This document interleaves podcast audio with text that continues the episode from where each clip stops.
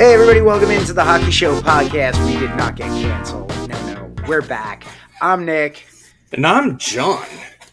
And Nick, uh, you ever yeah, spend time watching Bruce Lee movies? yeah, I have. Uh, I have watched some Bruce Lee movies before. Yeah. I watched Game of Death this weekend, Okay. and it is quite possibly the biggest train wreck of a movie I've seen in my life.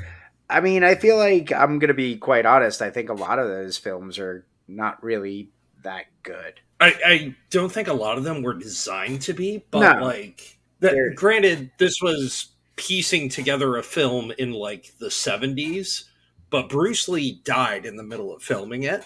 But he had already filmed like all these like big f- fight scenes for the climax of it, and he has a fight with Kareem Abdul-Jabbar and all this cool, cool stuff. So you can't Mhm. just like let that sit there and rot in a vault somewhere, right? Yeah, because that's So- the that's the cool one where no matter what, everybody's at least seen the Kareem fight Yeah, and it, where he has the yellow jumpsuit on Yeah, and all this stuff. and the footprints and all of that.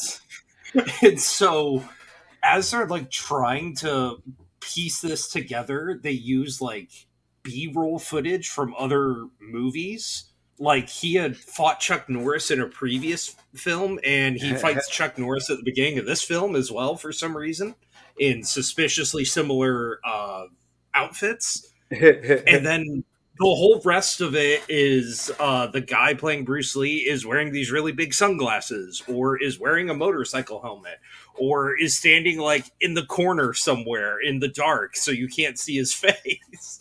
It's like And when then, uh, like- sitcoms cover up the pregnancy. They're always carrying Yeah. something. Yeah, Holding and then like two dresses. Abdul-Jabbar Like which didn't want one to be in better? it because he's like. but then like Kareem didn't want to be in it because he's like this is just like a money grab by, based off of this guy's legacy, and you're using footage from his open casket funeral as part of the story, and that's messed up. So like they introduce his character by just having like a really tall black guy in a dark corner. And they're like, "Oh, we need you to go to Detroit, take care of this thing, and maybe later fight Bruce Lee." And it just like it was, it was wild. I'd never seen Oh anything like it or since. Uh yeah. Well, I mean, just go watch a Fast and the Furious film, then then you've experienced that. Although I can't really hate. I actually enjoyed Fast 10. That's what I got to uh check out over the weekend was uh the latest in the Fast and the Furious saga at this point. That was totally it was just fun. It was stupid. I didn't watch the first one, and I've been afraid. It is is ten a good entry point? Would you say? um you know, yeah, sure, why not? You you know it's about family, right? I, you know, I heard that might come up at some point. Yeah, yeah. Well, this is all about family. Um, so yeah, that that's a, that's a key theme to this. So that's really all you need to know at this point. Uh, no, I, Which I- one this- is the one where Vin Diesel reads a poem at the end? God, like everyone except for this last one. No, Uh, seriously, like every one of them ends with the same. uh, What, what's crazy about it? Uh, this is all I'm going to say about it. What's wild about this is that they straight up ripped off like Empire Strikes Back and Avengers: Infinity War and all of those because it's the beginning of the end of the road. So Uh, uh, here's here's a spoiler for like how every movie ends. It's a barbecue. It's some form of family barbecue with some form of Vin Diesel speech or something like that. This film does the barbecue in the beginning and then does the whole like Infinity War villain of like I'm gonna make you pay, Dom. like, uh, like, and it's just Well, well, Jason the- Momoa hamming it up for like the 25 minutes he's on screen, which it like his performance is so damn good. You're like, wow, he's really only on screen for like 25 minutes. I felt like he carried two hours and 25 minutes.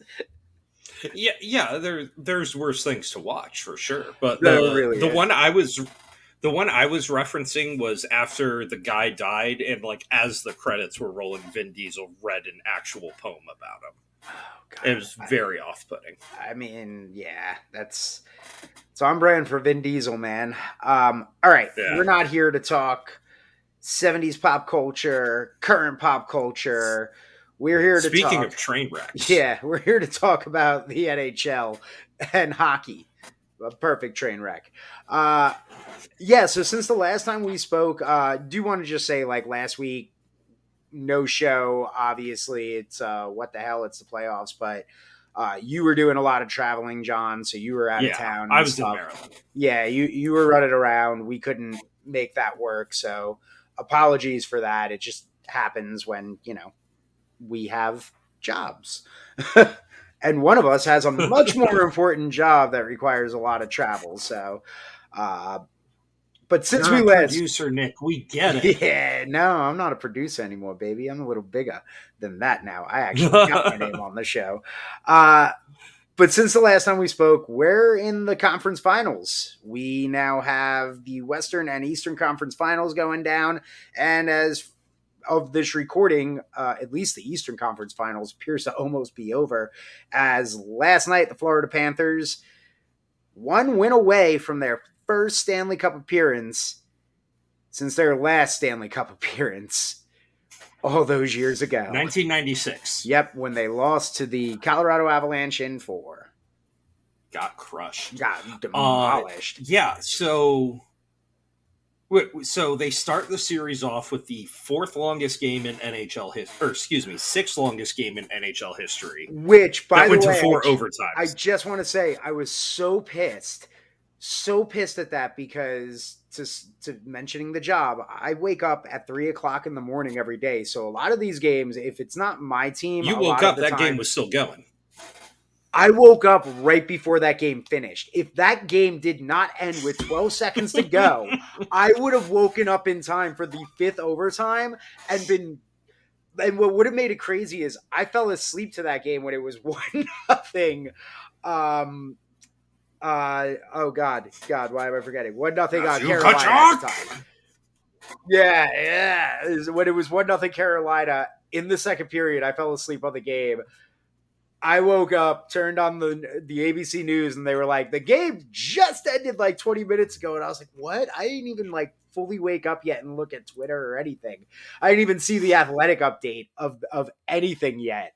So yeah, I was Oh, a little, wow, a little pissed at that. athletic. Uh, yeah, I been the local ABC, whatever the hell, pre Good Morning America news thing, uh, beat me to the athletic update on my phone because I didn't even look at my phone yet. And it was like, game just ended. We were watching it on the monitors no more than like 15, 20 minutes ago. So I was a little pissed about the fact that that game ended. Because I really wanted to wake up to the same game I fell asleep watching. There there were so many stories of people like especially people that are over in Europe for the world championships right now being like yeah like I went I uh I woke up and uh, by the time I got out of the game that game was still going. So it was it was really interesting to see. I I was had a flight that day and I was just like I'm not going to be able to stay up through overtime and then woke up the next day and said yeah I definitely wouldn't have made it through that Yeah, which major Um, props to the fans uh, of those teams. I love the one Hurricanes fan that was asleep behind the bench in, in like the fourth overtime. Uh, props Yeah, as well to the yeah, props as well to the PA. Uh, I'm so so sorry. Apologizing at the end of the third intermission or the third overtime. Like that was one hell of a game one to kick that series off for sure. And then when they went to overtime for game Yeah. two, you were like, everyone yeah, just kind of say, "Not this again." yeah, everybody was like, oh, you really just didn't like no more than 48 hours later. They're like, well, we might have just played like two plus full games. Let's just kind of make it, you know, four full games. Like, yeah, I was, uh, I, wa- luckily that one only went the one overtime and ended fairly quickly, but still, Yeah. uh, yeah, I think everybody in the back of their head, I know I definitely, the moment I saw overtime went, well, this isn't going to end until like three in the morning. yeah, and so Matthew Tkachuk has the game winner in both of those. And Yeah. then game three is just one nothing. Uh, Sam Bennett makes a really nice pass. Uh, Hurricanes got to be in trouble at this point, right? Oh, they Start to- 100%. Start to the series looking suspiciously like the last series. Um, well, yeah, uh, I I just got to say that I feel like what you said about Carolina back uh, when the playoffs began of questioning their scoring and will they be able to no uh, you know missing some players and stuff like that that I think it's starting to catch up to them. Uh, I think I think we're finally starting to see who they are. No Pacioretty or or Svechnikov. Like I think your prediction of who's really going to score facing Bobrovsky right now, who is just playing his best hockey and rewriting his story in the playoffs. Like that's not going to just kind of Bobrovsky's just kind of sitting here as like, you remember I won the Vezina twice, right? Dude, Bobrovsky, okay, do you know what his stats sure are in this series? Well, do you know what his stats are in this series alone? Like, do you want to take a guess what his save percentage is just in this series? Uh, nine seventy eight. Not that I added you it. Must have before. it. Yeah, you you must I have did. it in front of you. you did. you son of a gun. Uh, yeah, that is so flipping. Like that is astronomically insane. That is insane well, well, for it's, goalie. It's inflated by up. playing a four overtime game, but still, like still, you got to go those four overtimes without giving up a goal. Yeah, and, and we and, all and, laughed and laughed when that contract was signed. And here we are. Uh, well, I mean, I'm still laughing at it just because the playoffs are going good. That's still a ridiculous contract for his age and how long it is and how old he's going to be. But it is. Uh, but if you win one cup from it and you're a Panthers fan, I don't think you care. Yeah, I mean, this. I, I'm not going to ask that stupid question because I know that no Panthers, every Panthers fan would come at me because I, I was I was going to do the. Well, I mean, just getting to the Cup final with him would be a great, you know, like you'd have to go. Well, it must have worked out, but no, it, the Cup is really what everybody wants. It's never satisfactory to be the second uh finishing team of the season you want to be the first you know you want to go out on top you don't want to be the last team to lose a series uh, but I do want to like, I don't know because really at this point, I, I don't see the Hurricanes being able to win four games in a row. It just doesn't feel like it's possible with what we've seen. Yeah, that, there's they they'll probably win one. You would think. Uh, you would think. But yeah, and, and, we talked about a lot of their uh, injuries and sort of I feel like a lot of people started to come back in this series, aside from Pacioretty and Svechnikov. Yeah, but are those case. people really a hundred, a hundred percent? That's that has to be the big question, and, and and you always wonder like what it's like for the uh for the Black Aces or for the other guys with the team and goes, "Really, you're gonna have him with half of his functioning kneecap instead of me?" Mm-hmm. Uh, but yeah, when when people get a chance to push through it, they will. So I feel like as I've gotten older, I don't like to see that as much. The whole, you know, broken playing on a broken leg or punctured lung or number of things that you usually hear out of the Boston Bruins. You don't like to see it as much but yeah, they uh, they have really been pushing through it, and it's been crazy to see Matthew Tkachuk really stepping into the spotlight even more than he was before for this game. Did you see the uh, Did you see the celebration for Game Two? No. Uh, he scores the goal in overtime, and he just points to the door and just like walks out. God, that's fun. I thought, uh, it, and it's and it's one of those rinks where it has the button that you have to push with your hockey stick to get the door oh, to open yes. to head out that way. Oh, God, he just points at it and walks over there, and the team's mobbing him, and he's just opening the door to leave. It was great. That's funny. That's funny. Uh, yeah. I mean, we talked about him back in the Boston series to kick things off, where it, it's it felt like you know he was setting his uh, stage to uh, be the MVP this postseason, and yeah, he's he's kind of cementing that if they get to this Cup final and and they're able to, uh, even if they don't hoist the Stanley Cup, like I could see it. you know it's going to go to whoever the cup winner is. The chance that the odds there just improve drastically, but there's a case to be made for him so far that him or Bobrovsky, in all honesty, could you know end up taking that trophy. Yeah, which is which is odd because I don't think Tkachuk is their leading point scorer right now. But just the way he showed up for every, he deserves Conn Smythe consideration yeah. alone just for basically single handedly beating the Bruins. I mean, that's okay. and that's no, he thing. is their he is their point, leading points getter. That's my mistake. I'm thinking okay. of Carter Verhaeghe. Okay, yeah, like he's he's doing everything out there. He's uh, he is just taking his game to the next level. Uh, really making that trade look really smart right now. Uh, even though the Panthers had to back into the postseason if it wasn't for the Penguins losing to the Blackhawks, who were intentionally trying to lose. Uh, but yeah. I want to th- I want to throw some more stats at you. Uh, first off, Florida's now won with that win. They've won ten of their past eleven playoff games. Okay, that's is that good? That's uh, I think that's good. Um, that's pretty decent. Uh, another one for you. Facing teams not named the Devils, the Hurricanes have not scored two or fewer goals in seven of nine games. Like, is that Sorokin and Bobrovsky, or is that what I was saying with the they they just can't score? Like you you were right, they can't score, and now it's all catching up to them.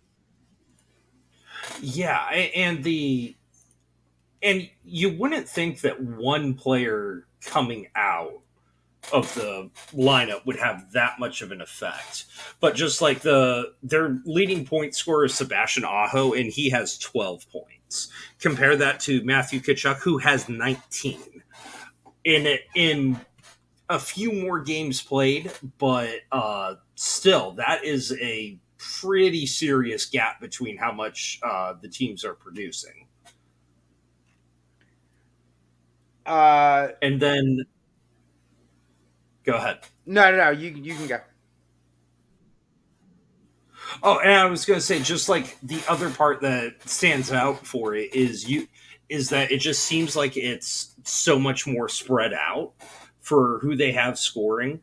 Uh, like so Jordan Martinook was the was you know turning into the modern Wayne Gretzky halfway through the Devils series, and now he uh, has had nothing against the Panthers. He, he no points, uh, no assists, nothing, and he's a minus one, which you know plus minus is an overrated stat, but you know what I mean. Uh, so I think that that almost kind of stands out as this might be a one line team to a certain degree, and it's really starting to catch up with the Hurricanes as well. Yeah, uh, whatever it is, they they need to. I mean, they need to figure it out quick to not get swept. But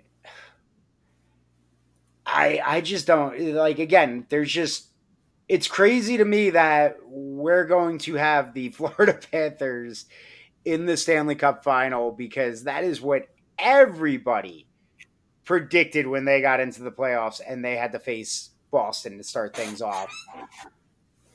I'm yeah, just, there wow. there wasn't a huge number of Maple Leaf or Boston or Hurricanes uh, predictions at all. Uh, yeah. and, and it and it and it feels a little a team like that kind of coming out of nowhere. You know, similar to when the Golden Knights went to the final and everyone just kind of said, you know, you knew what was going to happen against the Capitals. But I feel like that's not the case with this Panthers team just because of who they've had to get through to get here. You know? Yeah, yeah. I will say this: this Panthers team has been really fun to watch. Like, as as you know, as somebody that now I'm I'm not invested with my team anymore, so now I can just watch it and enjoy the games. Like, I really enjoy watching the Panthers play hockey, and I'm very much on like that this is a fun train. This is a fun team to watch. This is a team that right now is playing some really good hockey, and it's it's it's a blast to see them out there. They seem like they're a very likable team too. They, yeah. they even know, outside of Matthew, yeah, yeah, Tkachuk, not not fun to watch him play against your team, but other than that, yeah. Uh, but yeah, it, it, seems like it's a. I don't know. There's just like a, a different feel to this, a different vibe to this team. Because uh, thinking of uh, there's there's a positive potential fallout from this, and there's a negative potential fallout from Florida doing this well as well. Uh, aside from just giving Panthers fans something to cheer about and hopefully growing that market a bit. Uh, the positive potential fallout is last year uh, they won the President's Trophy. They mm-hmm. got eliminated in the first round. They said we have to make a really big, bold move, and they did, and it has paid off significantly. And so yep. I think the hope is that you, you know when big blockbuster trades are happening, that's just fun, especially when it doesn't involve my team. So, so I, I'm hoping that teams will take notice of that and say and be a little bit less prone to uh, to avoiding risk like that. The downside that I see it is them having this much success as an eighth seed, as a wait until the last two days of the season to see if you even made the playoffs team. I feel like a lot of teams will kind of point to that and say, well, hey, look, Florida, you know, made it to the cup final as an eighth seed, won the cup as an eighth seed. Anything can happen if we get in, which it can and it can't. Uh, you know, ever you point to that St. Louis Blues team uh, that uh, was the worst team in the league, made it in as an eighth seed and won the cup. Yeah, they had a pretty significant coaching change in the middle of the season and goaltending change. That tends to help. Uh, the Kings when they won their first cup as an eighth seed, very similar situation. So I hate the idea that the narrative gets boiled down to, well, all you have to do is get into the playoffs and anything can happen. Uh, even though it's happened three times in the last 10 years, uh, more than it has to the President's Trophy winners, it, it's just, it's a really simplified narrative that I'm going to get really tired of hearing really quickly.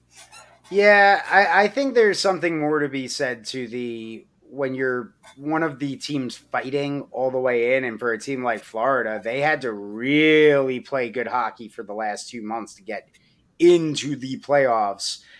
Uh, there's something to be said for turning it on and having that, and you know, you can look to other sports as well. I mean, you, I would say look to Major League Baseball in the World Series last year. The Philadelphia Phillies got to the World Series.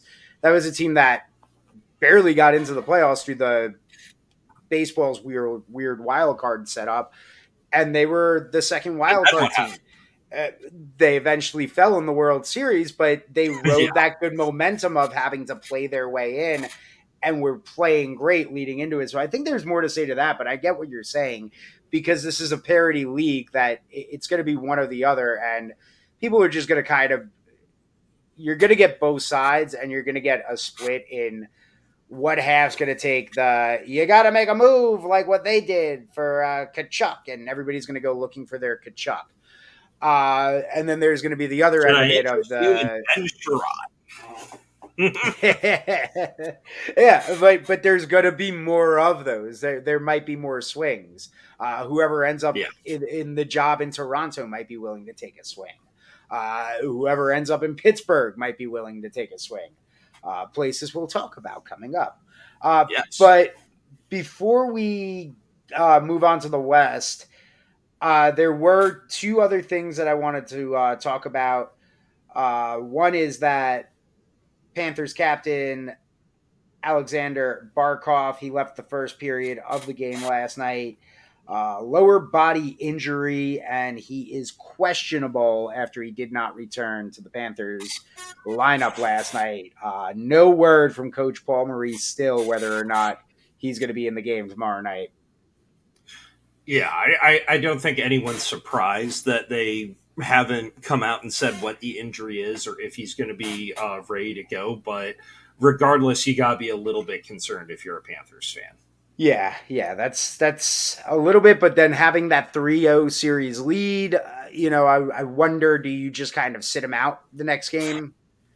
maybe maybe that instead of the way that the Panthers we feel have players that are playing at like 50 or less percent give this guy a little rest. He can you can you can give him a game off. It's okay I, mean I don't know a lot about the guy that's rotating in for him so I can't say for certain what it would potentially be like for that, but I do know you're going to have a long layoff between the end of this series and the Stanley Cup uh, yeah. uh, final starting, regardless. So I would maybe consider keeping him in and just Roll you know saying, "Hey, you'll get to rest plenty once you end this series." Okay. Uh, and then the last thing is, did you see the uh, when it was one nothing with about ten seconds to go? uh, I think it was Staal hit the empty netter, but it was waved off because the officials missed the high stick on uh, Gostisbehere, but reviewed it as well, and then didn't call a penalty on the play, and then offered up no explanation on any of it after the game. Like, did you see any of that? I, I didn't see it live. I, I did read about it the next day and was just very confused.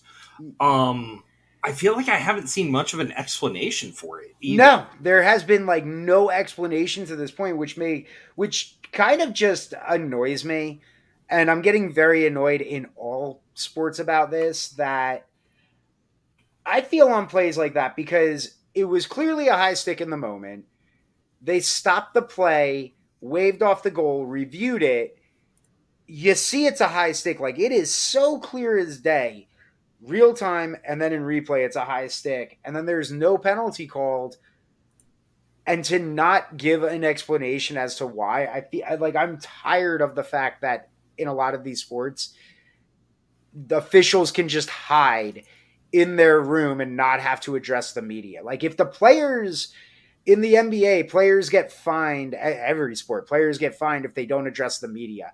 Why do the officials get a free pass? I'm I'm really tired of this just in all sports because it's been a big thing in Major League Baseball this year as well. Because there have been a lot of really what the hell type of moments and people getting ejected for simply clapping like and then no explanation as to what why or what happened or what led to it. And it's like well tell us did something you know three innings prior be said that led to that short temper? So i'm tired of it across all sports and it, it's just frustrating after last night.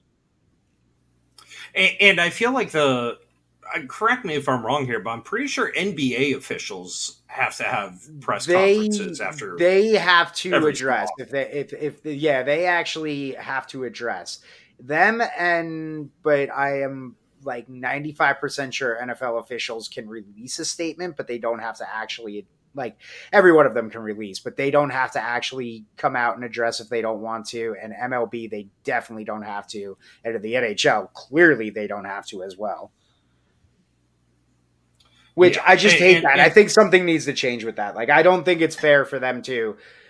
Uh, sorry, it's a bit of a rant right now because it's just a lot of frustration from a, from a lot of different sports watching where it's like I just don't get how you protect them so much. If they do, if they make a call that is like, yeah, we missed a high stick, we watched a replay, and we still determined it wasn't a high stick, when everybody else is like, yeah, but he smacked him in the face with his stick.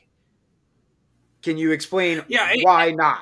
Like, like we deserve usually that. You'll at least get some sort of explanation from the NHL the next day That this was this was unusual that there wasn't really anything just kind of laying out silent. what happened or an explanation for it.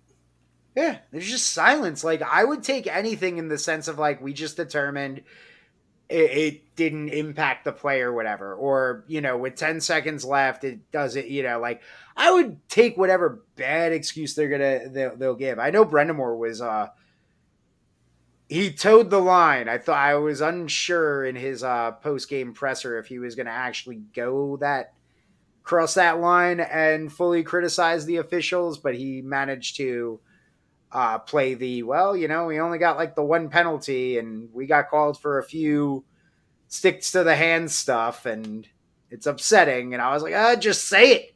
Just say it.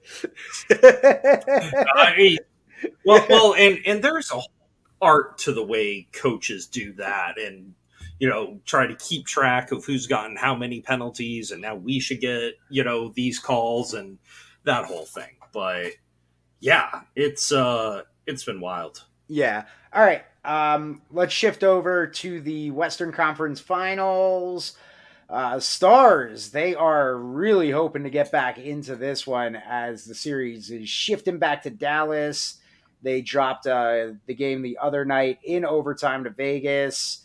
Uh, Brett Howden, former New York Ranger great, with the goal. Uh, depending on what circles of the Ranger fandom you see on your social media pages. Uh, but really, I, I, I mean, there there are two reasons why I think Vegas has the upper hand so far in this series. One, Jack Eichel is totally going Jack Eichel.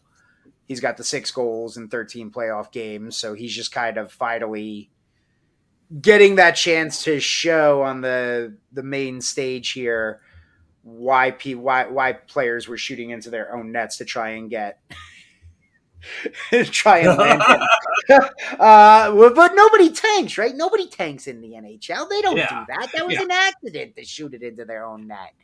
Um,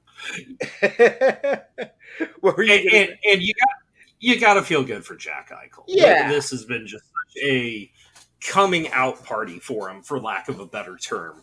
Uh, he, he's leading the team with 15 points in 13 games and all year, people like us talked about how much better Buffalo looked without Jack Eichel.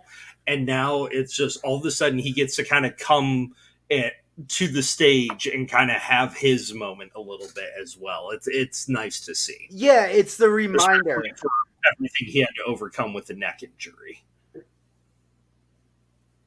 Yeah, yes. Yeah, to for him to overcome the neck injury, but but I, I was gonna throw out. It's just a reminder, like again, like I joked with the players tanking for him or teams not tanking for him. Um, like it's a reminder that this guy is really good. Like we were all, like you said, we were all focused on how good Buffalo looked, but I like that trade to me now. When we look at it in hindsight, it's perfect for both sides. This is this this is a superstar that Vegas has that's becoming the superstar that they can count on in the postseason, which is exactly what they need, what they were hoping for. And Buffalo able to move a star player and add the other pieces they needed. And now you have the Tage Thompsons and the and the Tucks and all of that that are starting to give your team more of a depth that makes you more dangerous. Where Vegas already had the depth. They just were looking for a first line center and they got it. Uh, I think the other thing though that Vegas is helping them right now, and it's crazy to say because really, uh, if we did the show last week, I wanted to talk about how uh, the only goalie that you can count on anymore is Jake Oettinger, but it appears that's not really the case. Uh, and Adin Hill, out of this, yeah, Adin Hill uh, becoming outside of Eichel becoming the playoff hero for the Vegas Golden Knights. And, and I I could be wrong. I think Adin Hill was on waivers earlier this year too, J- just as part of a ongoing logjam that was happening and net for the Golden Knights. But man, he has worked out something special here. He, he's uh, he has uh, five games played, a 930 save percentage, which is just world beating for the NHL this year.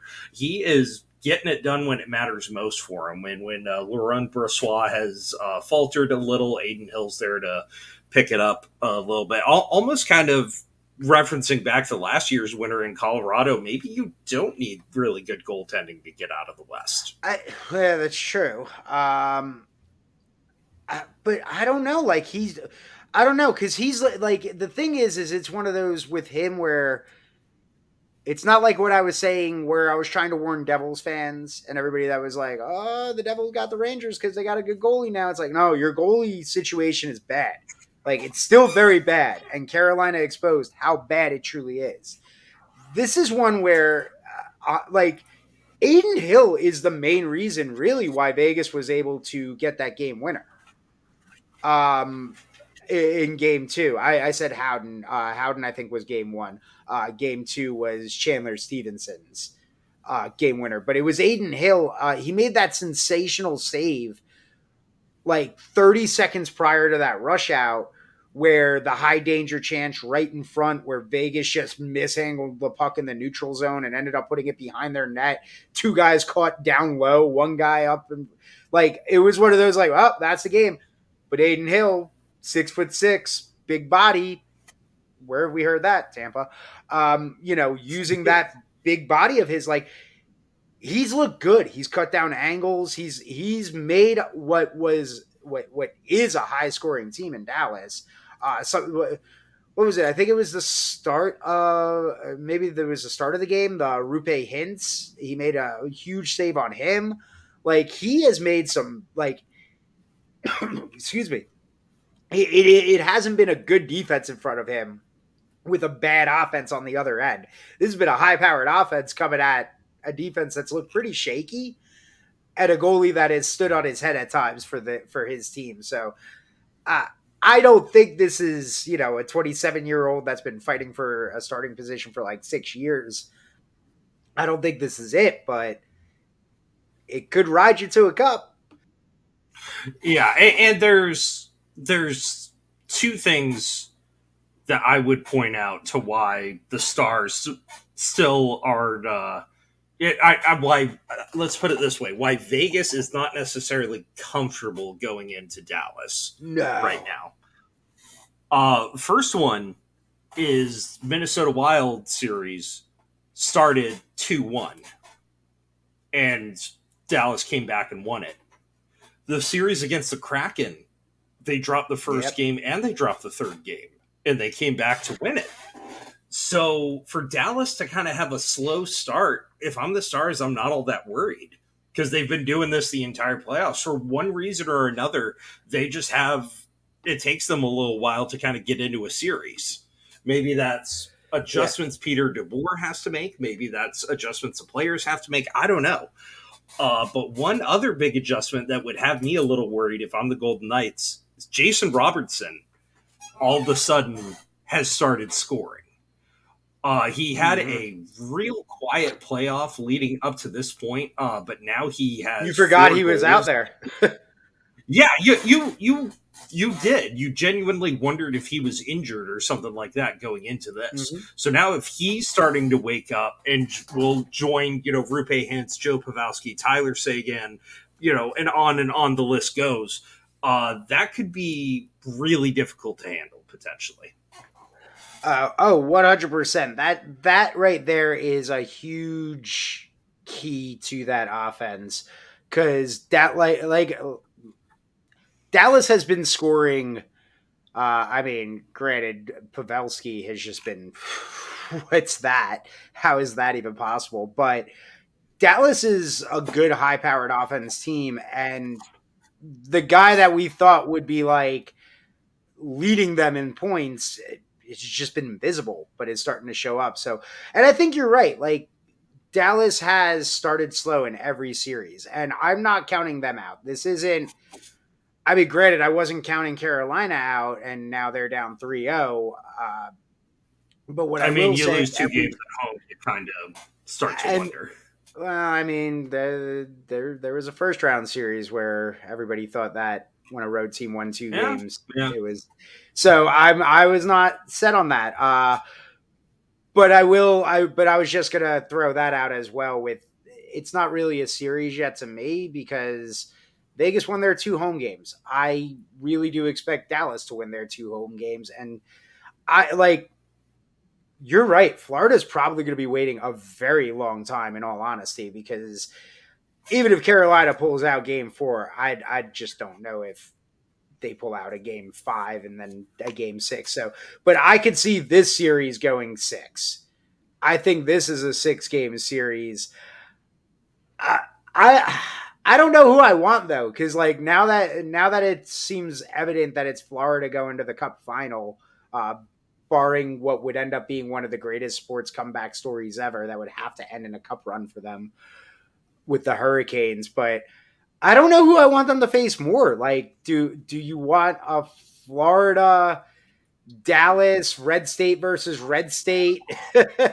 DeSantis versus Abbott. Like, is that what we're pulling for? uh, you know, or are we pulling for the Vegas one, the, and and the and the Golden Knights and and their second Western Conference Final Championship in their existence, and everybody's heads just exploding from that, and more Canadian articles about how this is what Gary Bettman wants, and it's a conspiracy to prevent Toronto from ever winning a cup, and Montreal, and all of them, and how dare they? It's been 30 years, but now we're going to get a Vegas one, what are the, the second newest team in the league, uh, or Florida, Bettman's pet project of Southern hockey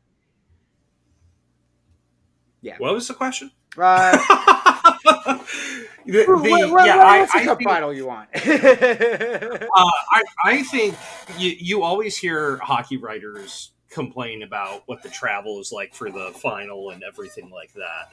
And uh, right, and I think like the one like the Vancouver Boston one or the Rangers Kings one uh, really killed them. Uh, but if they get to do Vegas followed up by Miami, I don't think anyone is going to complain about that, especially since it's early enough in the year before the weather has just gotten unbearably hot in both of those places. Actually, I'm just thinking right now, June in Miami trying to play hockey. Like that's that's cool to me. And, and, I think Gretzky mentioned it on one of the broadcasts the other night, where he was saying that uh, the in the southern states with the increased humidity, like the ice isn't quite as good, so that's like something you have kind of have to like game plan for and adjust for. Uh, and I'm not about to tell him he's wrong. So it, it'll it'll be interesting to kind of see what that situation is like in real high heat environments. But I feel like anytime a Florida team's been in a final or when Vegas was in a final uh, the other year, we never heard anything about it. So maybe there isn't as much to that. I don't know. Yeah, I, I well, I think it's definitely a thing because uh, it just makes the ice a little chippier. It's harder to kind of maintain in those warmer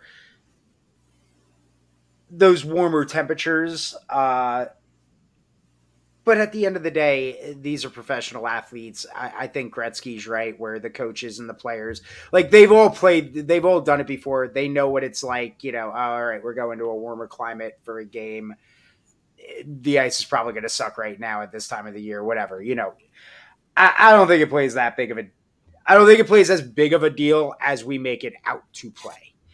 Uh, and yeah. Jack Jack Todd, by the way, uh, for all of you who were like, why was I going in on the Canadian thing? Jack Todd uh, wrote a crazy article for the Montreal Gazette, pretty much right at the start of these conference and Western Conference finals about how this is Bettman's vision of Southern hockey and it's bad for Canada and bad news for us. And what are those? Whoa, it's me. It's not fair that the Maple Leafs aren't winning a championship and that it's taken 30 years for bad Canadian teams to be unable to right the ship and win a cup. And I mean, get good.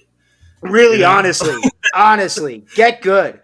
Which is why we're going to talk about Canada in a moment. yeah, when the Leafs and the Oilers got eliminated, it was listening to Sportsnet, it was like a crisis of confidence as they're trying to talk about why these teams aren't able to win anything since 1993. Meanwhile, Vegas is sitting over here with more Canadian players than any other team in the league. Like, it, it's it's not the same being oh we're developing all these good hockey players. It's like yeah, and they're not necessarily playing for your teams, dude. Yeah. Like you you get how this this works, right? The draft, the free agency, you understand all of that. Oh, oh, oh! But but according to uh, that article at the Montreal Gazette, it, it, was made super easy for Vegas and for Seattle to be this good. Um, I don't really buy that. I mean, granted, maybe the Vegas one, but the Vegas one was everybody screwed up. Every team screwed up that draft and handed Vegas essentially uh, the perfect roster to be competitive.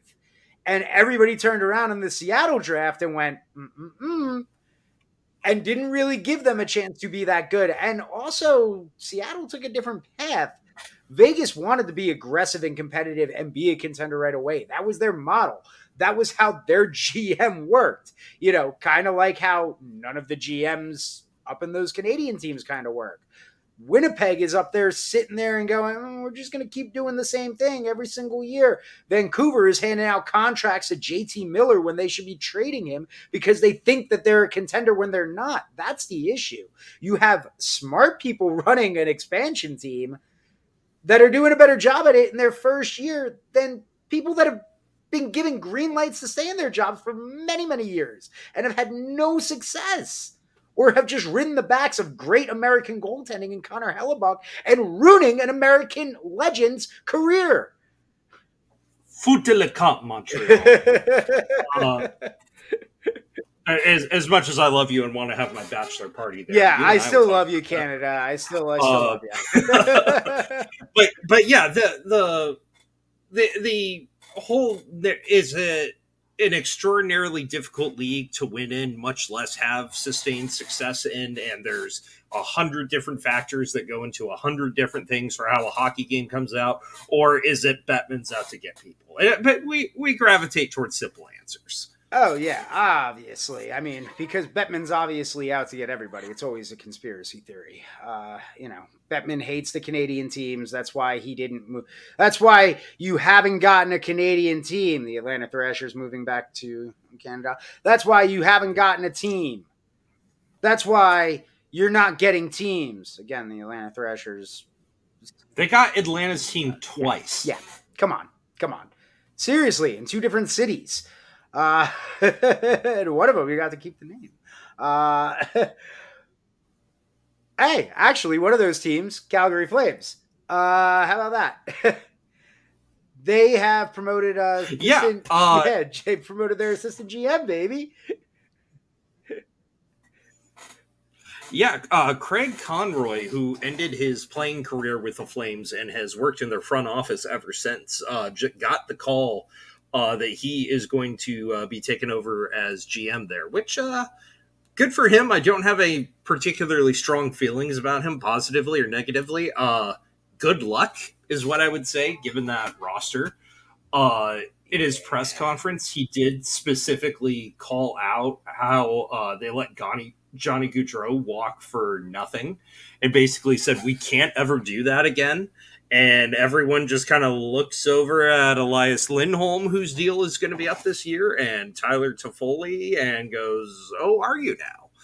Uh, so I, I think he's he's going to have some difficult decisions to make here, and I think with the way that he's talked about that, I would not be surprised to see some Flames players on the move if they are not intent on re-signing.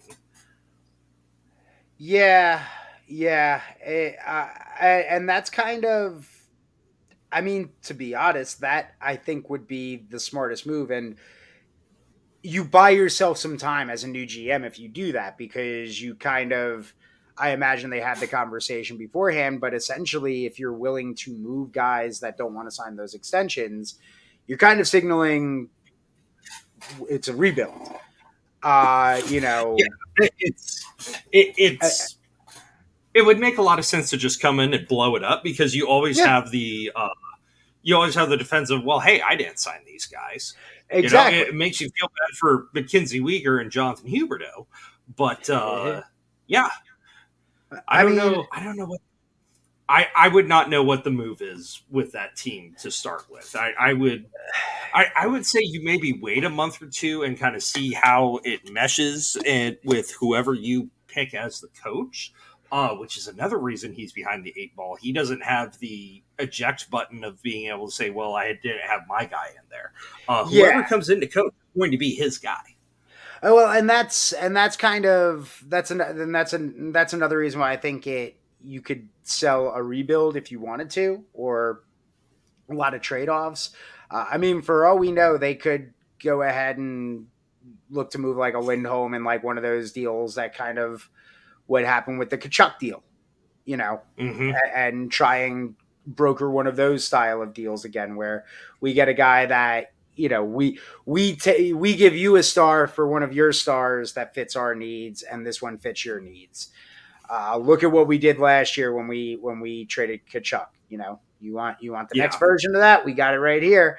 Give us this player and this draft pick. Uh, You know but you would be- mentioned you mentioned what was that? you know what I think would be kind of funny that just What? came to mind right now. Who was that? Uh, if the Carolina Hurricanes are lacking in uh, offense, maybe they look to acquire a player like Elias Lindholm, who it just so happened was drafted by the Carolina Hurricanes. I remember. I, I remember he was a, a hurricane there for a hot moment.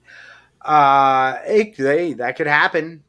Uh, I think though Carolina's got some other issues to worry about with some players that need contracts and some contracts as well, some kind of more bloated contracts that are there for like a final year or two. Uh, plus the goalie Yeah. situation, they got to really figure out uh, in Carolina Yeah, Oh, but you, you had met, yeah. Uh, but with the Flames, you mentioned that whoever he brings in as his coach, I think that also will be a big indication of what direction they're going in. Uh, is it another retread? Is it a new coach? What coach is it? Because a name you threw out that I actually did not see linked to this job uh, was Gerard Gallant. And if Gallant is the guy you're looking at, that's not a rebuild coach. That's a we believe that Yeah. this team can win, and this is a guy that's going to get you 100 points in the regular season and then suck it up in the postseason. But you know that's neither here nor there. Yeah, and, and this was just thrown out by Pierre Lebrun about an hour before we started recording. Uh, but he he did also kind of point out that Gerard Gallant has a history with Jonathan Huberdeau down in Florida. Uh, so No, if there true. was someone to figure out what could get him going, that like I I would go to uh, Gallant for that first. Uh, but yeah, just like in general, I feel like when teams are interviewing coaches and GMs, they tend to cast a really wide net because it's almost like a free consultation to kind of say, what do you think's wrong with this team? What would you do if you were in charge and this, that, and the other? And so then you just get to have a few hours of being of getting to pick somebody's brain about your team. Uh, but yeah, it, it seems as though Gerard Gallant's name has been thrown out there. Uh, makes it sound like he's at the top of the list for things. Uh, which uh, I, wa- I want to say, what is the name of their AHL? coach? God bless it. I had this and I didn't write it down because I have no idea. I have no idea who that is, but yeah, if it's Gallant, like then to me it screams that they are looking to uh, that they believe that they are still a competitive team and they just need the right coach that can get them there. And for the next two years, that would be a great hire. Uh, you know, it would be a great two-year plan to have Gallant there if you think that that's that team can get to the playoffs still. Uh, Mitch it Love definitely is is- who I'm thinking. of. Ah, that's a cool name. Uh, Calgary Um, Wranglers coach. He just got named coach of the year for the AHL, so he's clearly doing something right. Uh, yeah, I, Yeah. I would, I would, I, if I'm the Flames, I'd much rather kind of see him step in and maybe see what happens rather than just kind of recycling the same people through head coach positions. But that's more of a NHL wide thing than a Flames thing.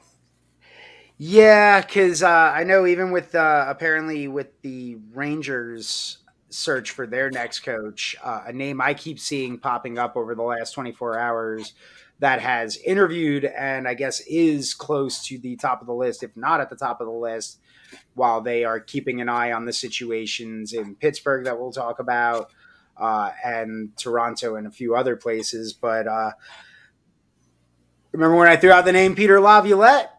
And Mhm. yeah, apparently that is the route that it appears Chris Drury is uh, leaning towards. That that seems to be the name that I've seen circled uh, around a lot by a lot of the Ranger uh, beat writers and insiders, uh, and not just Brooks from you know the New York Post, like I'm talking pretty much everybody, like the USA Today, all, everybody that covers the Rangers has pretty much been like, a name I'm hearing a lot is Peter Laviolette, and I'm like, oh, yeah, I'm I'm hearing a lot of the same names hanging around for Columbus and for the Rangers, which makes sense because I feel like their their front offices are almost interchangeable sometimes, especially with the way John Davidson's yeah. career has gone. Uh, but for yeah, yeah I, am hearing Laviolette, Babcock has been thrown out there. Larry Brooks threw something out today that I thought was really bizarre. It was Sergei Fedorov as a potential coach for the Blue Jackets. And I'm not sure if he's throwing that out there because he has somebody that genuinely thinks it happen it could happen, or if it's more of just looking be like, oh, Fedorov played for the Blue Jackets. Yeah, I guess that could happen. Well, yeah, because uh, Brooks's tweet is so I have heard an intriguing name attached to the Blue Jackets. If Babcock is not hired, this would be a long shot for sure, but I'm told that Fedorov could be in the mix. And I'm not gonna lie, Brooks is pretty good on the insider thing. I loved your your message to me where it just was like, "Is this a fake account?" And I was like, "Nope, that's that's the real Larry Brooks, man. That's Brooksy." Because there's that's, no verification anymore, so I can't tell. Uh, uh yeah, I, I actually that... don't think he was ever verified at the end of the day. Oh, well then.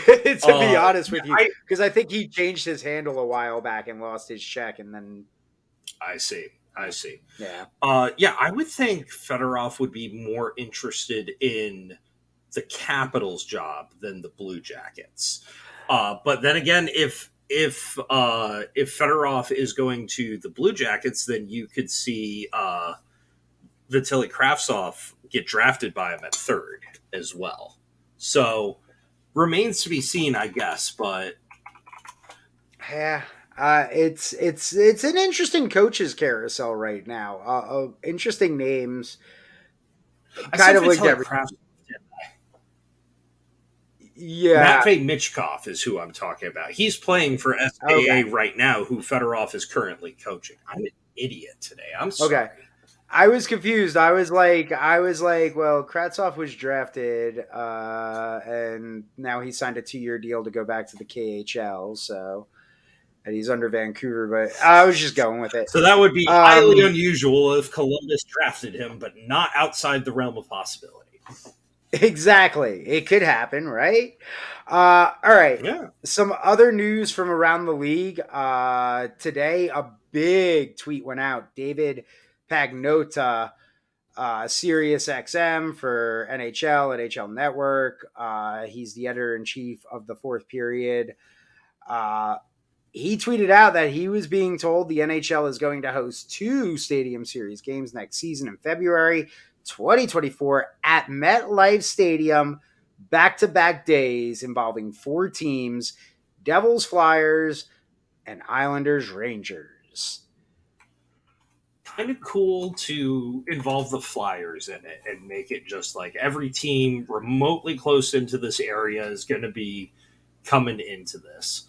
Uh, thought it was a, le- a little weird that they didn't do it because because they've they've done it at Citi Field before, haven't they? Yes, Citi Field and Yankee Stadium have hosted games. Okay, I was gonna say I, I thought I was imagining it for a second, uh, but yeah, they uh, they they'll we'll see what he ends up uh, looking like or what that event ends up looking like if they try to do anything different to dress it up.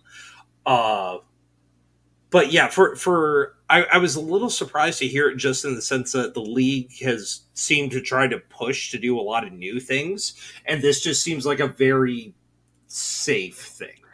Uh, yeah. Granted, I I don't think he said when it is, but uh, what are you doing when that comes up? Because I could think of worse ways to spend two days. I'm not 100% sure yet because that's very far away, but probably looking into how much uh, my life will need to be thrown away to go see at least one of the games. Uh, but yeah, I, I, okay, so my initial reaction to this was, wow, that's really cool. That's, that's like back to back days, same, same stadium, like, You're going for the you're, you're going for the sixty thousand fans. Easy drive for Philly fans, easy drive for Devils fans, easy for Rangers and Islanders fans to get to. Like, really cool. But then, like you said, then I started to really think about it, and I was like, but really safe because you have such diehard, passionate fans of these fan bases that, yeah, you're going to get 60,000 Devils and Flyers fans in there for that game. You're going to get 60,000 Islanders and Ranger fans in there for that game. But at the end of the day, like, I, I, I just don't know. It, it just, it, it also sits a little weird with me because I'm like, well, MetLife Stadium, I know the New York Jets and Giants play there, but it's in Jersey. So you got the Islanders and the Rangers playing a game in Jersey, not anywhere in New York. Uh, you know, the Devils Flyers doing that. I, yeah, I, that makes sense. And as I, you know, the Rangers can only play their home games at Madison Square Garden. Uh, so that's the other thing. There goes. Uh, uh thank you for bringing that up because I was going to, but this is an Islanders home game. so the Islanders have lost one of their 41 home games on the year to play in New Jersey. Like I, I don't know. Like I'm a little toss up on it because it's totally a cool like it, it's clever in the sense of the back-to-back days because we've ne- we we haven't done that. It, it's clever to do that. It's clever to incorporate all four teams from that metropolitan area.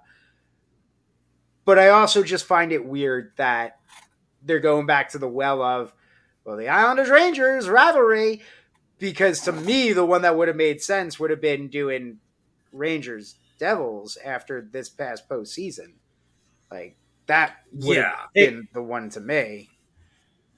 And I feel like Blue Jackets fans are clamoring that they still haven't gotten an outdoor event yet. But it, it listen, Blue Jacket fans, Vegas and is going to get one, and Seattle's getting one before you. Calm down. Let, yeah. But, uh, literally, I'll, I'll Seattle's getting one next year. They're getting the New Year's. yeah, yeah, against Vegas. Yeah, uh, I'll tell you who's not going to get one the Coyotes. Uh, well, do we want to go Coyotes right now, or do we want to talk? Go back to Canada and and what's happening in Toronto. Let's talk about Toronto. Okay, yeah, because tease for the Coyotes, but yeah, let's talk Toronto.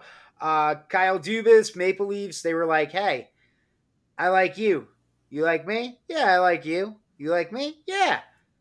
We should uh, make something work out. And then about five days later, Kyle Dubas gone. And the butterfly yeah, effect after that, the ripple effect of everybody is essentially gone now. People resigning. Yeah, like it's Jason crazy. yeah, Jason Spezza resigned. Uh, there's other pl- people that seem up in the air. Someone described it as Game of Thrones in the Maple Leafs front office right now. It's it's chaotic and, and and, and, like we only have one side to the story, and it seems like Kyle Dubas is pretty dedicated to not giving us the other side, mm-hmm. which is his right. Uh, but when you come out and do a press conference, and you know it sounds really good, saying, "Oh, you know, I want to figure out what's best for my family and everything like that." Uh, at the same time, if you're one of the faces of the franchises and almost kind of outwardly saying, "Yeah, I'm not sure if I still want to be here anymore." I kind of get where Shanahan's coming from, where he's saying, "Hey, why don't you go ahead and get out of here then?" Yeah. Uh, so so it's it's going to be fascinating to see what the ripple effects of this are because Auston Matthews has repeatedly said that he has a lot of comfort working with Kyle Dubas and stuff like that. Could this jeopardize his, you know, willingness to resign there? I don't know uh, but it seems like it's reasonable to ask at this point.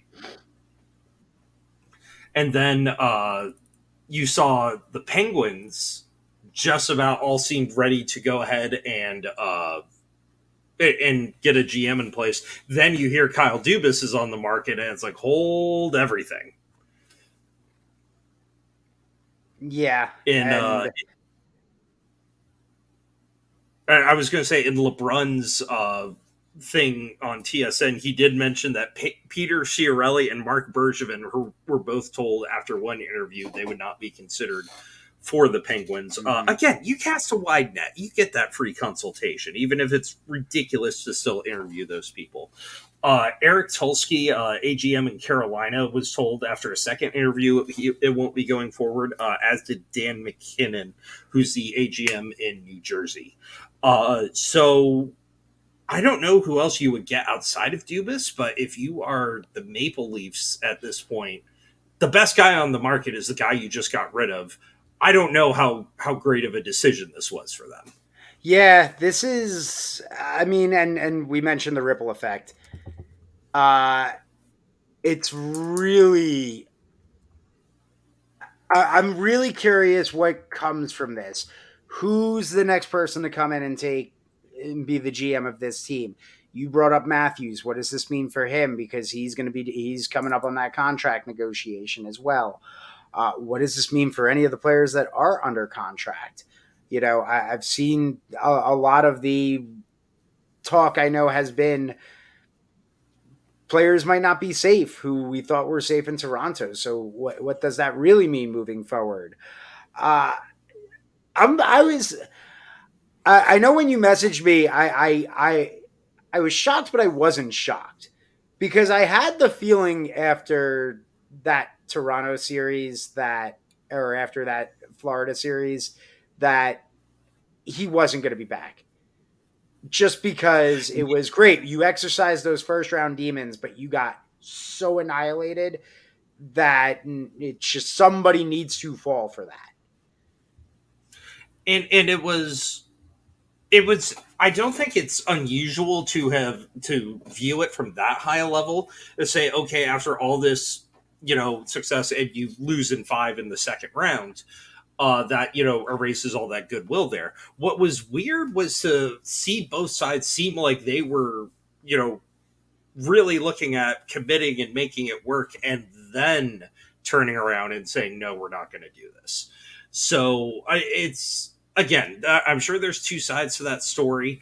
Uh, we're only going to hear one of them, it seems like. Uh, but yeah, the uh, it's it, it doesn't seem like it would be much of a stretch to put Dubas in Pittsburgh. It's just kind of a matter of if he wants to jump back into that right away so quickly. Mm-hmm. Uh, but yeah, with what they're talking about with Toronto, they're like, "Oh, could this person be considered for it?" It's like they interviewed him 20 years ago. I yeah. don't think you have. uh, I can't think off the top of my head. I was going to say somebody that's uh, like is uh, Lester Patrick uh, around. I was trying to I was trying to make a more closer pull, but uh, yeah. Uh, by the way, uh, do you happen to have that Vegas Dallas game on right now? Oh my god! yeah, Oettinger's already out.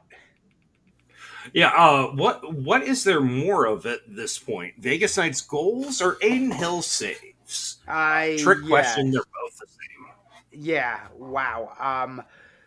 So yeah, uh, Dubas is out there. Uh, I feel like you you brought up Pittsburgh. I feel like Pittsburgh is the place where he's going to end up going. Which, uh, if you're any f- fan of a metropolitan team, that's not something you want to hear.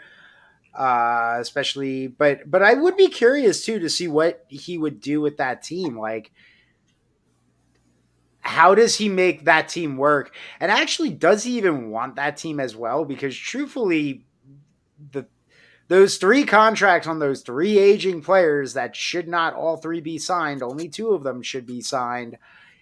Talking yeah. Letang, Malkin, and Crosby, like, do you want to go in there and try and navigate that? Because that is cap hell right now for a team that's locked into three guys that that really again it really like we said it back in the uh, back at the start of this show when we were doing like episode one, episode two, and talking about Pittsburgh.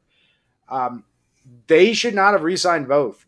They needed to sign just one of those two and make the decision and let the other one walk. And if it was Letang, it was Letang. If it was Malkin, it was Malkin. It, it just, you couldn't make both work and be competitive. Yeah, and and really, I, I, think the first thing you do with that team is you have a real hard look at Jeff Petry and kind of figure out what you want to do from there. Yeah. Uh, but the the I, I think he probably would want to dive into it, provided he gets to make enough of the decisions. Because what they talked about that may have been a real hindrance, headache, whatever you want to call it, in Toronto, is the structure they had for that. If is Dubas wants to do something, he takes it to Brendan Shanahan. Brendan Shanahan takes it to the board. The board talks about it, thinks on it for a while, comes up with an answer whether or not he can do that. Uh, reportedly, as part of his you know counter offer, is that he wanted more control over it, which makes a lot of sense. A lot of mm-hmm. trades and you know draft deal days come together that you have to be able to respond to very quickly. So uh, having to go through that kind of level of bureaucracy to you know do things, I think would make uh, things really difficult. And maybe if you're given a different kind of opportunity in Pittsburgh, where the buck stops with you, that could certainly open up uh, his eyes there. Yeah. Um, all right. You mentioned it. We were about to talk about it before we detoured for a second. Now it's time to get back on the road for this. Uh, the Coyotes. They will not Good be hosting God. any form of outdoor game. They will possibly not even be playing in the state of Arizona in the near future as voters uh, empathetically rejected the ballot initiative for the 2.1 billion entertainment district that would have included a new arena for the Coyotes, uh, crushing fans' hopes, gutted the team's management. I mean, good golly, man. They were rolling around out there uh, believing that this was a sure thing. Uh, the CEO, uh, president and CEO Xavier A. Gutierrez was like doing the rounds. It, it was it was very tepid, but like we got this in the bag. We're gonna get the vote. This is a good thing. It's gonna happen. Uh, and then he's out there the next day after this vote a week ago, doing radio interviews and TV interviews, and just completely deflated because Arizona had no plan B to not to this not happening. Uh, Gary Bettman, even in his statement afterwards, the NHL is terribly disappointed by the results of the public referenda regarding the Coyotes Arena project. We are going to review the Coyotes, what the options might be going forward, which that statement is pretty damn big as well because it's one of the first times that Bettman has not officially stated they're not going anywhere. They're staying. Yeah. The Coyotes are staying here. That was the first time we did not hear him make a, a statement of, despite what happened, they're not going. That would worry me if I'm a fan of the Coyotes. Yeah, yeah. The and from what you hear talking to Coyotes fans, the writing's on the wall for them already. They they don't have any delusions about what's happening here, and, and to them, it seems like the team is already gone. Uh, I, am of two minds on it, and for you know the genuine hardcore fans and the people that you know like hockey in Phoenix, this is of course devastating. Uh, of the uh, for the people that really don't like publicly financed arena deals, uh, this is freaking awesome.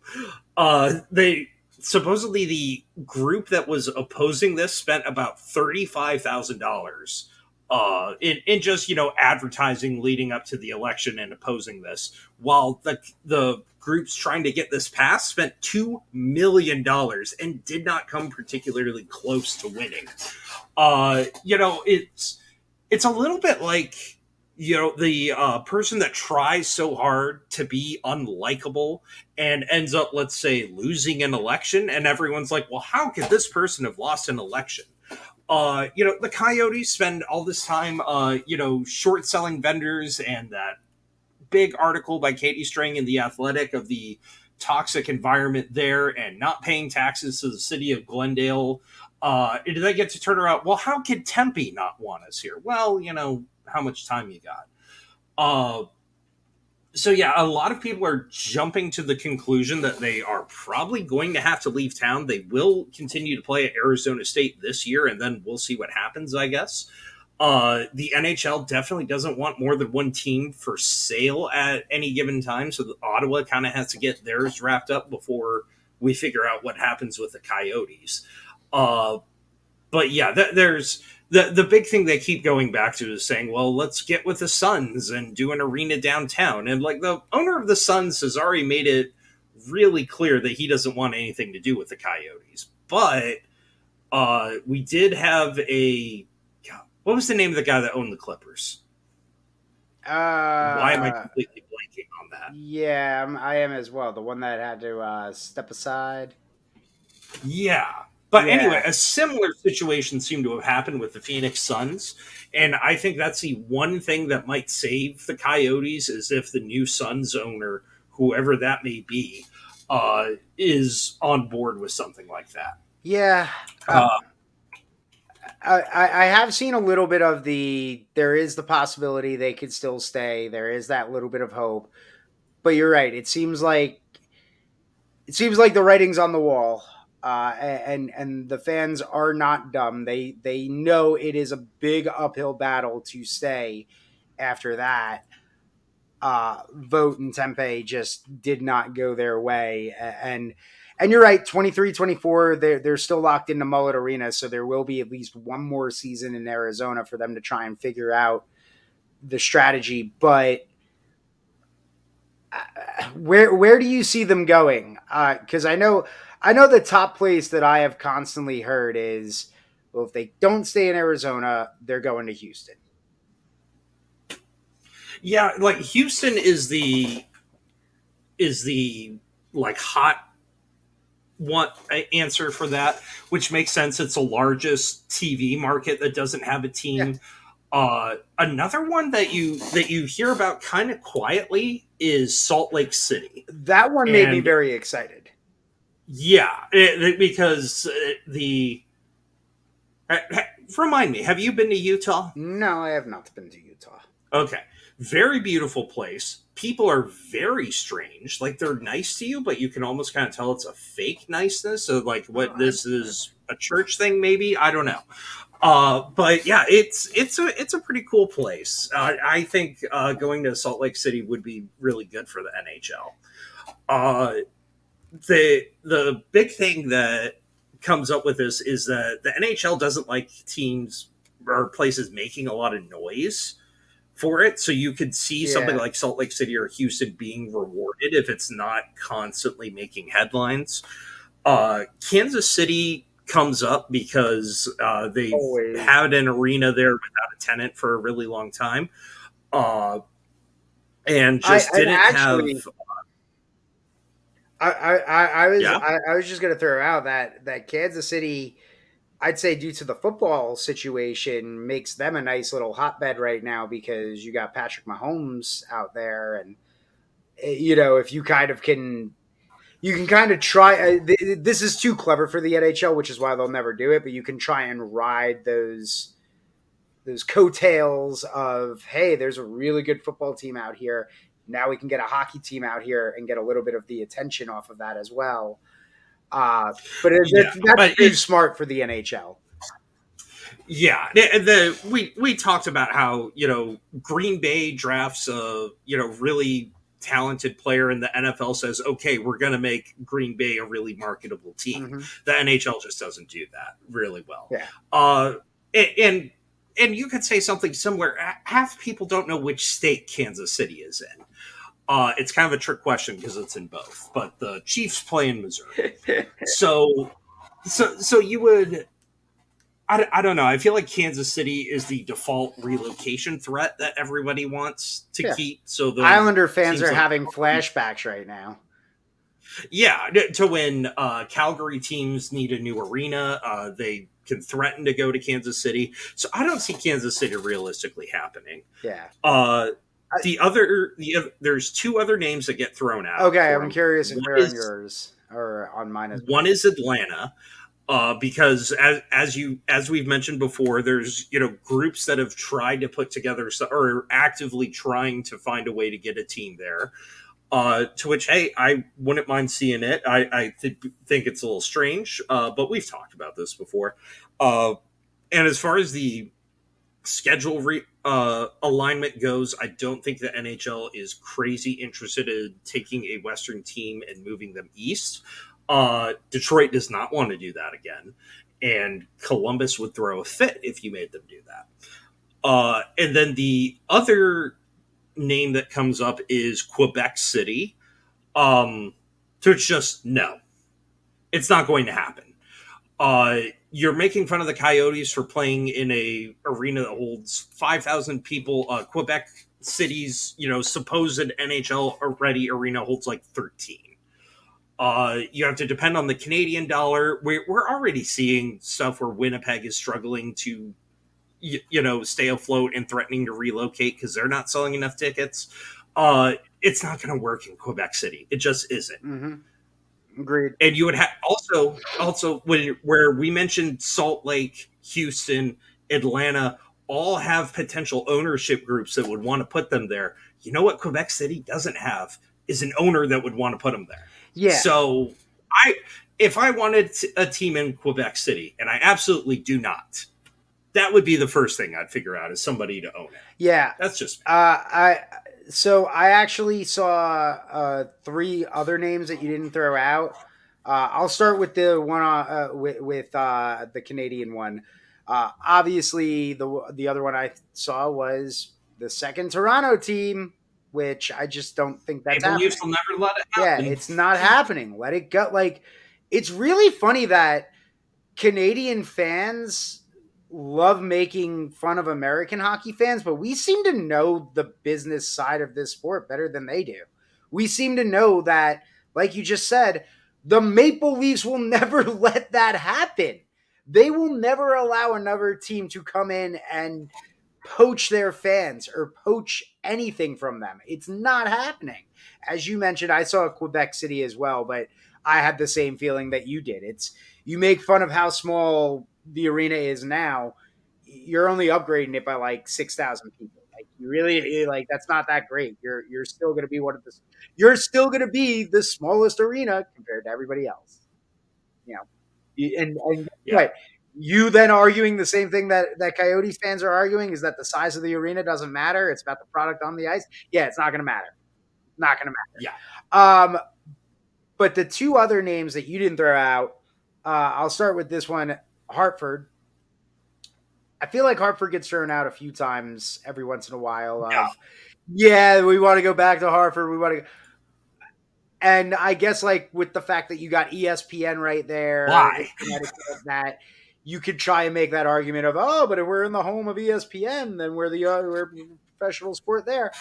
But I don't think it's going to happen Okay. for a few I- I- reasons. Uh, yeah, yeah. Yeah. I don't think it'll happen though, just in the sense of like what you said with what would take Atlanta out of the running. I don't think you want to move a West back to an East because then you got to realign it. And Detroit made it very clear that they don't want to be playing in the Central Time. And you're right, Columbus. You would you would you would essentially kill the Columbus fan base by moving them to Central Time and making their home games start at uh like nine at that eight o'clock, nine o'clock. yeah, everything in your division starting at eight o'clock, and then as you continue to go further west, it just gets gets worse. Yeah. I did it for a I- long time as a fan. It sucked. Yeah, it's not. It's not. Wait, it's it's no, it doesn't work. But the one that I did think could work, uh, and it's a long shot, Sacramento, California. Sacramento? No. I I mean, why not? Hockey's been working in California, man, and Sacramento's got an arena already with the basketball. So if you're willing, if they're willing to share that arena, you've got. The I, I did arena. hear. I did hear that the owner of the Sacramento Kings might be interested in something like that. But didn't the Sacramento Kings almost relocate as well?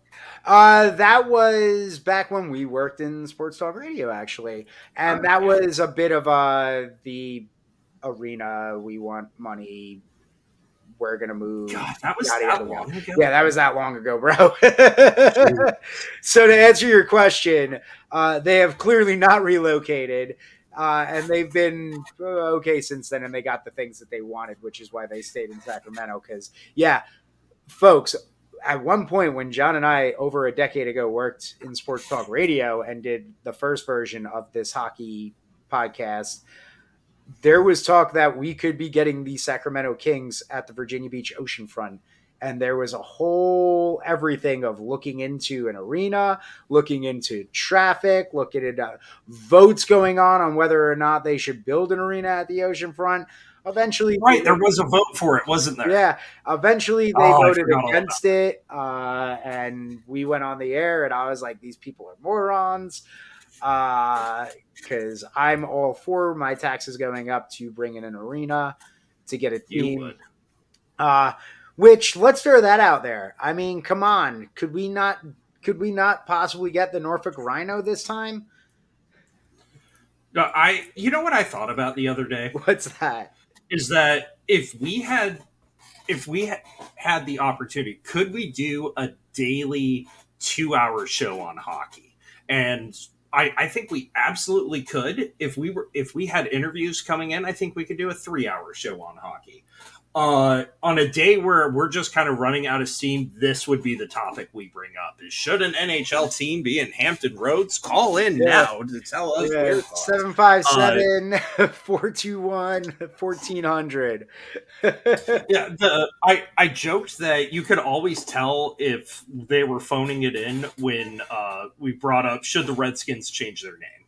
Yeah, which, Uh, which so I- way to go on using the old name there, guy.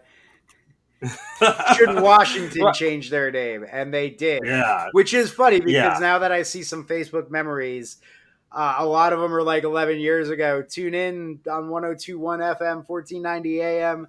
Today's topics, uh, you know, playoff rundown, this and that of the NBA and the NHL.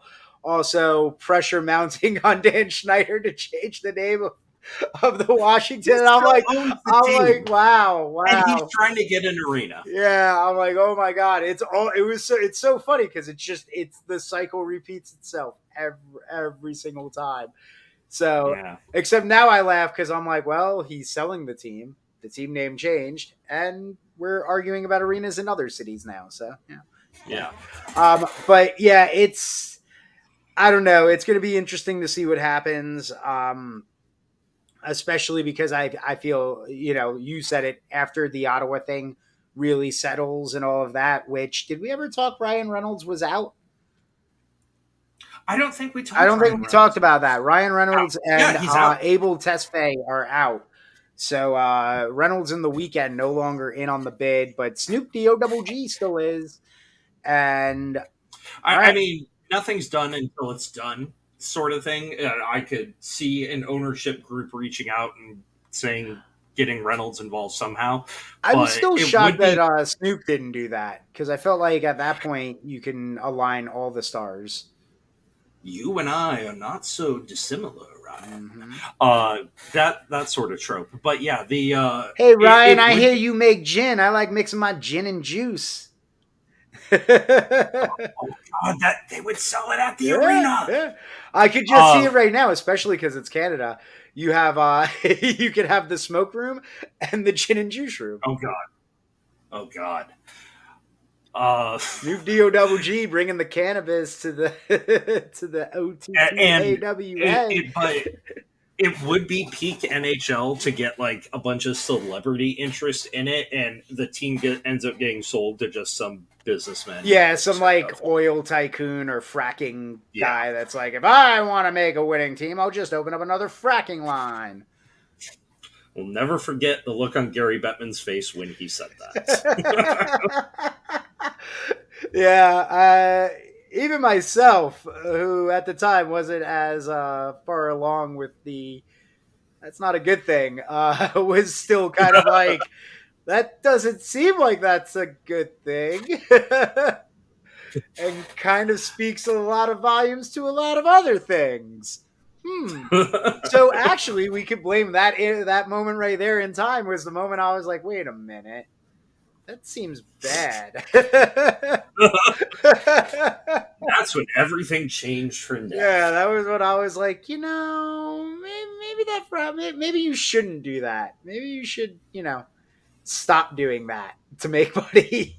but uh, that's neither here nor there. So uh, I think was there anything we missed? I, I think maybe there was one thing we missed. Was it the uh, Oh, Joe Veleno got suspended. That's what it was.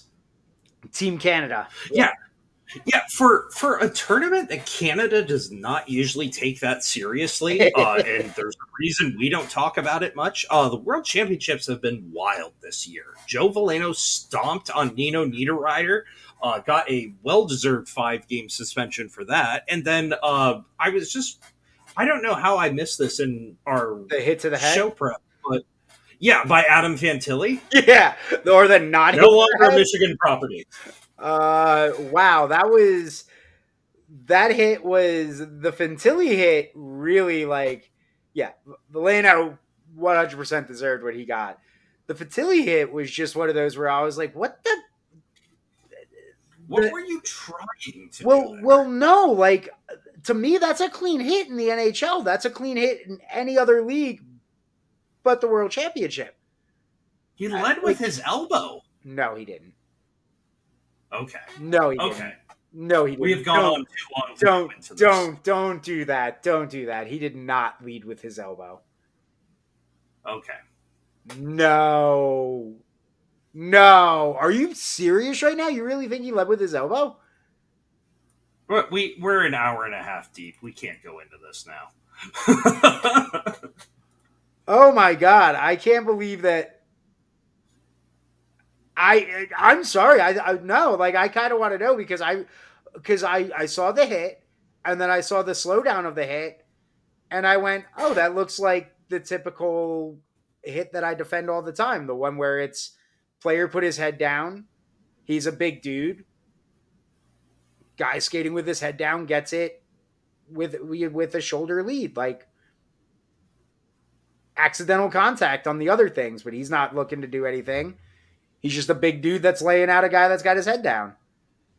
Like that's honest to God how I saw that hit in, in every way that I watched it.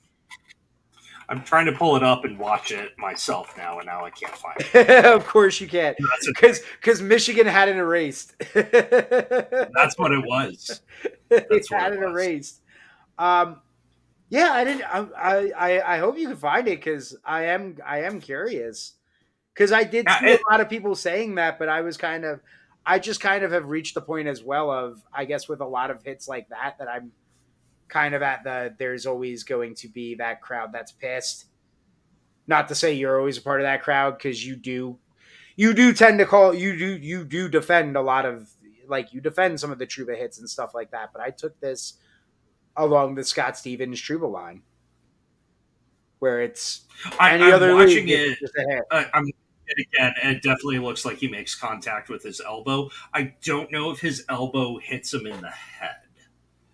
Yeah, because that's why he got. That's eventually why he got thrown out was because there was head contact with the elbow. Yeah, and and and European rules in Yeah. general are just Yeah. way way more strict about stuff like that. yeah, yeah. But I I would think if he was going to be suspended from competition for it, it would have been announced by now. So yeah. I Uh, guess they didn't think it was that bad either. Uh, either that or the or the typical the the kicked out of the game was enough. Yeah, You know, one of those. But like stomping on a guy with your skate, like yeah, yeah, that's that's five games is light, frankly. no, that's that's one step away from being the guy that took his skate off and tried to stab somebody. And perhaps I'm defensive of Nino Niederreiter in that situation. I don't know. I mean, I am as well. I like Nino Niederreiter, and you know, it's bold of you to take a stance against a Red Wings player like that. I, if I was playing in a in a hockey game, I would simply not do. Yeah, And that's if I was um, a hockey coach, I would be like, "Don't do that." yeah. Even in my most aggressive moments on the ice, I've never went, "Hey, I'm going to stomp on somebody." Yeah, and, and like, and it's not a thing to where like it crosses your mind and you're like, "No, that could be a felony," Yeah, sort of thing. You just like you don't think to do that. yeah. I think I'm going to punch somebody if worse comes to worse. Yeah, Like I'm gonna, I'm, maybe I'm gonna maybe Matt Cooke is Joe Veleno's agent. I don't know. Yeah. Uh, Speaking of things from ten years ago. all right, there we go. We're back. We covered it all. And the Vegas Golden Knights have a 3 nothing lead at the end of the first period. So, uh, you want to talk about the Vegas Golden Knights being up 3 0 in the series? Let's just Oh, jinx the well. whole damn thing. Yeah, yeah, that, that was yeah. Nick cursing the Knights, yeah, yeah. Uh, blowing this lead, not John. Yeah, yeah. So that means, I guess, uh, when we hit them with the plugs here in a second, you'll know how to at me. But John, why don't you go first so they accidentally at you? Uh, I'm still on Twitter at JT Evans zero, and I'm still on Twitter, wonderful underscore radio. Uh, until next week, everybody. Bye. Bye.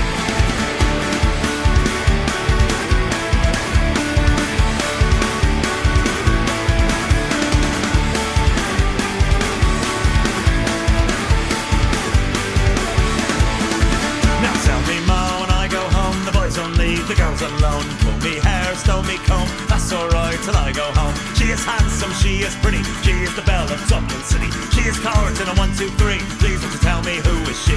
Albert Mooney says he loves her, all the boys are fighting for. Knock at the door and the ring of the bell, home her true love very well. Up she comes as white as snow, rings on her fingers and bells on her coat. Oh, Jenny Morrissey says she'll die, doesn't get the fellow with the roving eye. In a wind and a rain and a hill go high, snow comes shoveling from the sky. As sweet as apple pie, she'll get her own lad by and by. When she gets a lad of her own, one to now she goes home. Let them all come as they will. Albert Mooney, she loves still. She is handsome, she is pretty, she is the belle of Dublin City. She is coward to the one, two, three. Please tell me who is she?